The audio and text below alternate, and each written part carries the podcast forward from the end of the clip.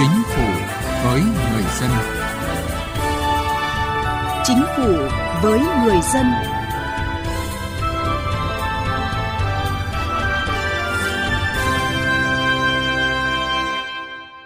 Xin kính chào quý vị và các bạn. Thưa quý vị, nếu năm 2020 tỷ lệ người dân sử dụng dịch vụ công trực tuyến chỉ đạt 1,78% thì năm 2021 đã tăng lên 9,51% và 10 tháng năm 2022 đạt trên 20%. Mặc dù tăng dần qua từng năm, nhưng tỷ lệ này vẫn được coi là khá thấp so với yêu cầu. Và trên thực tế vẫn còn những điểm nghẽn khi sử dụng dịch vụ công trực tuyến. Chương trình Chính phủ với người dân hôm nay, chuyên đề cải cách hành chính sẽ đề cập nội dung này. Mời quý vị và các bạn cùng nghe.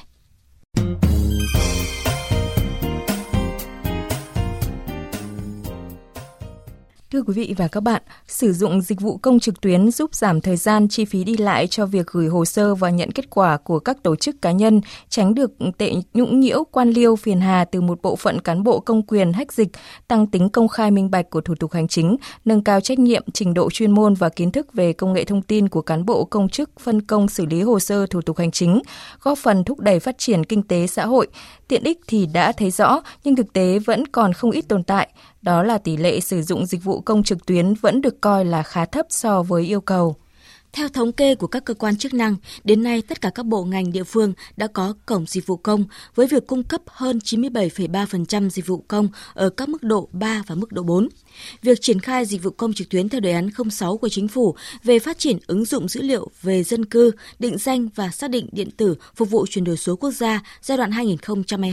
2022-2025, tầm nhìn đến năm 2030 đã đạt được kết quả quan trọng. Trong đó, 25 trong tổng số 25 dịch vụ công trực tuyến thiết yếu của đề án đã cơ bản hoàn thành.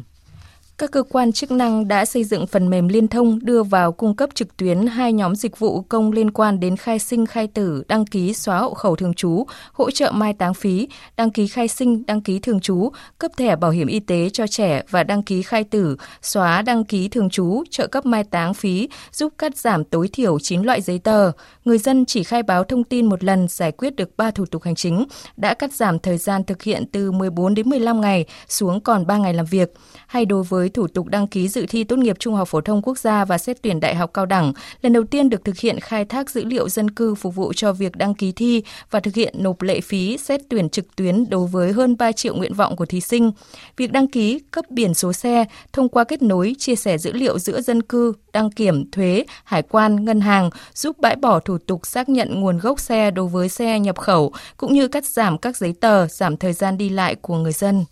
Bên cạnh kết quả đã đạt được, việc cung cấp dịch vụ công cũng còn nhiều tồn tại hạn chế. Hiện nay đã có 4.290 dịch vụ công trực tuyến cung cấp trên Cổng Dịch vụ Công Quốc gia, chiếm 6,6% số lượng thủ tục hành chính. Tuy nhiên, số lượng dịch vụ công trực tuyến được sử dụng còn thấp là 25,6%.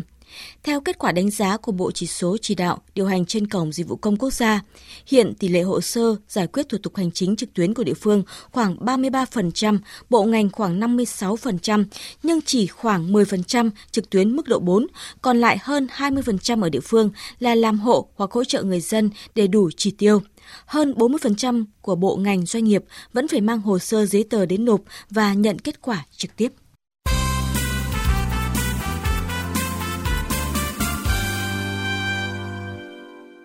Thưa quý vị và các bạn, những con số chúng tôi vừa nêu đã chứng minh một thực tế là việc khai thác và sử dụng dịch vụ công trực tuyến chưa đạt kết quả như mong muốn và việc cung cấp dịch vụ công thời gian qua mới chỉ tập trung đẩy mạnh về số lượng mà chưa thật sự quan tâm về chất lượng. Bộ trưởng chủ nhiệm Văn phòng Chính phủ Trần Văn Sơn cũng đã nhấn mạnh điều này tại hội nghị sơ kết triển khai đề án 06 và tổng kết hoạt động của Ủy ban chuyển đổi số quốc gia năm 2022 do Thủ tướng Chính phủ chủ trì. Vâng, đó là ý kiến của các cơ quan chức năng. Còn người dân và doanh nghiệp, đối tượng trực tiếp thụ hưởng dịch vụ thì có ý kiến như thế nào? Mời quý vị và các bạn cùng nghe ý kiến mà phóng viên Đài Tiếng Nói Việt Nam ghi nhận được. Nếu như trước đây mỗi khi cần giải quyết thủ tục hành chính, chị Nguyễn Thị Ngọc Anh ở quận Thanh Xuân, thành phố Hà Nội thường trực tiếp đến các cơ quan hành chính để nộp phí và nhận kết quả theo phiếu hẹn.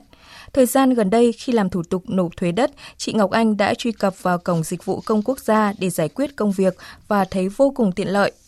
cổng dịch vụ công quốc gia nó có rất là nhiều lợi ích với những người dân chỉ cần có cái máy tính hay là cái điện thoại và ở bất cứ đâu cũng có thể là các cái dịch vụ tôi thấy thuận tiện lắm Ông Nguyễn Văn Hải, người dân ở xã Đá Bạc, huyện Châu Đức, tỉnh Bà Rịa Vũng Tàu chia sẻ.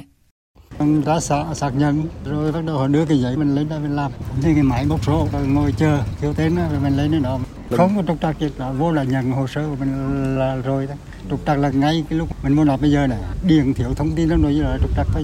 Với quy trình đã được tích hợp, cung cấp trên Cổng Dịch vụ Công Quốc gia, chỉ cần một thiết bị kết nối với Internet như máy tính hoặc điện thoại, người dân và doanh nghiệp có thể dễ dàng thanh toán phí, lệ phí, giải quyết thủ tục hành chính qua môi trường mạng. Như vậy, khi sử dụng hình thức thanh toán trực tuyến trên Cổng Dịch vụ Công Quốc gia, các khoản thuế, phí, lệ phí sẽ được công khai cụ thể và sẽ tiết kiệm được rất nhiều thời gian chờ đợi di chuyển để đóng các loại thuế, phí, lệ phí của người dân và doanh nghiệp. Đây còn được xem là giải pháp mang lại lợi ích không nhỏ cho cả người dân và các cơ quan nhà nước. Trải nghiệm những tiện ích của dịch vụ công trực tuyến, đại diện công ty trách nhiệm hữu hạn Trường Thành ghi nhận có thể ngồi tại văn phòng làm việc có thể đưa toàn bộ cái dữ liệu qua cổng thông tin điện tử không phải đi lại tức là giảm thiểu được toàn bộ cái thời gian của cán bộ để đi làm các thủ tục không bị khống chế giờ không cần phải theo giờ hành chính vì chúng tôi đơn vị sản xuất kinh doanh làm việc có thể 3 ca. Đấy là một cái rất là thuận tiện. Thực tế không phải người dân nào giải quyết thủ tục hành chính cũng thuận lợi. Khi trải nghiệm đổi giấy phép lái xe trên cổng dịch vụ công quốc gia, anh Lê Anh Dũng ở tỉnh Vĩnh Phúc khá lung túng. Cái đường truyền nó kém mà nhiều khi là khai đi khai lại nhiều lần. Tôi nghĩ rằng có khi đến tận nơi làm thì nhanh hơn Hiện nay cho thấy khả năng sử dụng máy tính và các chương trình ứng dụng của người dân còn rất hạn chế, nhất là người cao tuổi và người dân ở vùng nông thôn, vùng sâu, vùng xa. Bà Lương Thị Thanh ở phố Phủ Doãn, thành phố Hà Nội nêu ý kiến. Mắt thì kém, mà cái người già thì cái bộ não nó hoạt động nó cũng chậm. Đâm là sử dụng về cái công nghệ thì nó cũng không được tinh nhanh. Tinh cái thủ tục đơn giản để có thể theo kịp được còn cái gì mà nó phức tạp quá thì tôi nghĩ là tôi cứ toàn phải lên quận với phường làm để cho nó nhanh còn về cập nhật về qua điện tử là tôi chịu chết Câu chuyện bỏ sổ hộ khẩu để chuyển sang quản lý dân cư bằng mã định danh cá nhân theo luật cư trú sửa đổi năm 2020 vừa qua là một ví dụ cho thấy vẫn còn vướng mắc do cơ sở dữ liệu chưa có sự liên thông, kết nối. Thực tế, trong quá trình thực hiện, các giao dịch thủ tục hành chính trong thời gian vừa qua có phát sinh một số bất cập, phổ biến là các thủ tục đăng ký khai sinh, khai tử, kết hôn và địa chính đều phải cung cấp sổ hộ khẩu hoặc giấy tờ tài liệu xác nhận về nơi cư trú trong quá trình thực hiện. Ngoài vướng mắc về cơ sở dữ liệu thì một trong những nguyên nhân chính khiến các cơ quan hành chính nhà nước vẫn đòi giấy tờ xác nhận nơi cư trú là do hầu hết các thủ tục hành chính thuộc thẩm quyền ban hành của các bộ ngành đều quy định như vậy. Bà Nguyễn Phương Thảo, cán bộ tư pháp phường Hà Long Bài, quận Hoàng Kiếm, Hà Nội cho biết. Đối với thủ tục xác nhận tình trạng nhân và thủ tục đăng ký kết hôn, thủ tục này thì chúng tôi cần phải xác định được chính xác cái khoảng thời gian công dân có hộ khẩu tại phường từ thời điểm nào đến hiện tại để chúng tôi căn cứ vào cái độ tuổi từ lúc đăng ký kết hôn để xác định thẩm quyền. Hiện tại bây giờ ấy, đối với những cái trường hợp đấy thì ờ, chúng tôi cũng chưa được chia sẻ cái dữ liệu đấy. Thế nên là bắt buộc phải phối hợp với xác minh với bên công an.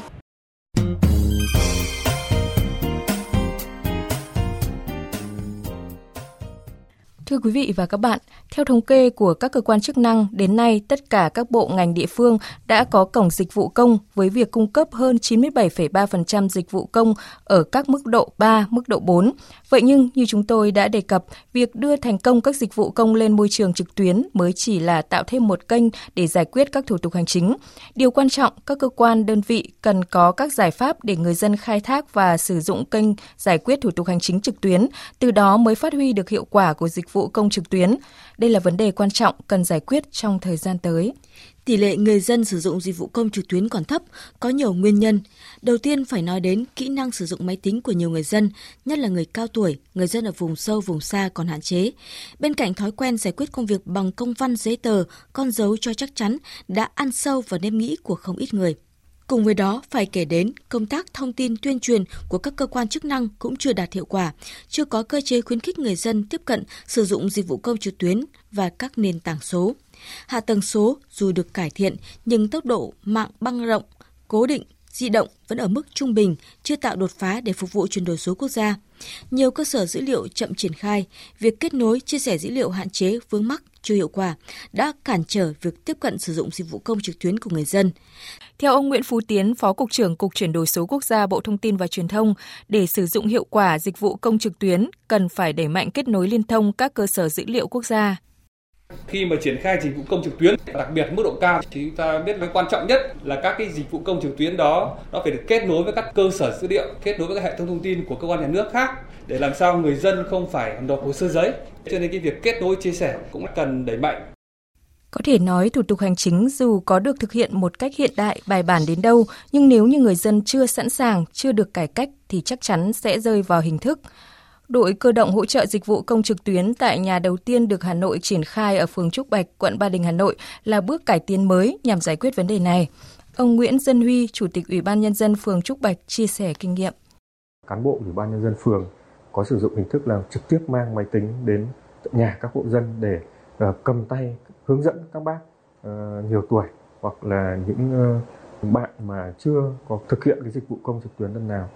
thì chúng tôi cầm tay hướng dẫn và bằng cái hình thức này thì rất là hiệu quả. Để thu hút người dân doanh nghiệp sử dụng các dịch vụ công trực tuyến thì việc thực hiện thủ tục hành chính cần phải đơn giản, dễ hiểu, dễ thao tác và kết quả cũng cần được trả nhanh và đúng hẹn. Ông Vũ Hoàng Liên, Chủ tịch Hiệp hội Internet Việt Nam nêu quan điểm. Chắc chắn rằng phía nghiệp vụ của chính phủ dịch vụ công ấy là chúng ta phải cải thiện từ cái chiều sâu thì lúc đó cái phần đơn giản nó mới được đến với người dân. Thế và ở đây ấy, thì bên cạnh những cái mà đơn giản dễ hiểu kể cả giao diện thân thiện và dễ tương tác ờ, kèm theo thì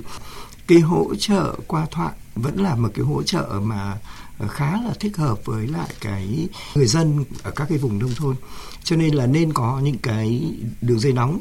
thế để khi mà người dân tương tác ở trên mạng ấy thì người ta có thể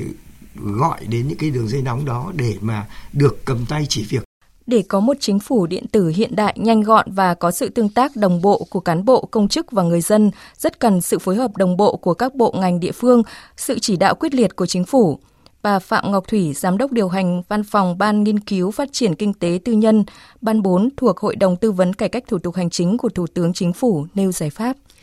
chúng ta phải thực sự thay đổi về mặt phương thức quản lý so với cái việc là chúng ta đặt ra những cái chỉ tiêu. Thực sự là phải chú trọng đến cái việc là khảo sát người dân doanh nghiệp. Chúng ta có rất nhiều bài toán sẽ cần phải giải quyết trong những năm tới. Nếu bây giờ cứ dàn hàng ngang hoặc là làm những cái thứ nó khó quá 4 năm 5 năm mà không thấy kết quả thì chắc tất cả đều nản. Cho nên là để đột phá thì 2023 có thể là không làm quá nhiều, nhưng phải có một, hai lĩnh vực mà toàn lực sẽ phải tập trung vào đấy để người dân thấy cải thiện, cán bộ công chức thấy cải thiện và cái chỉ đạo của chính phủ nó đi đến đích.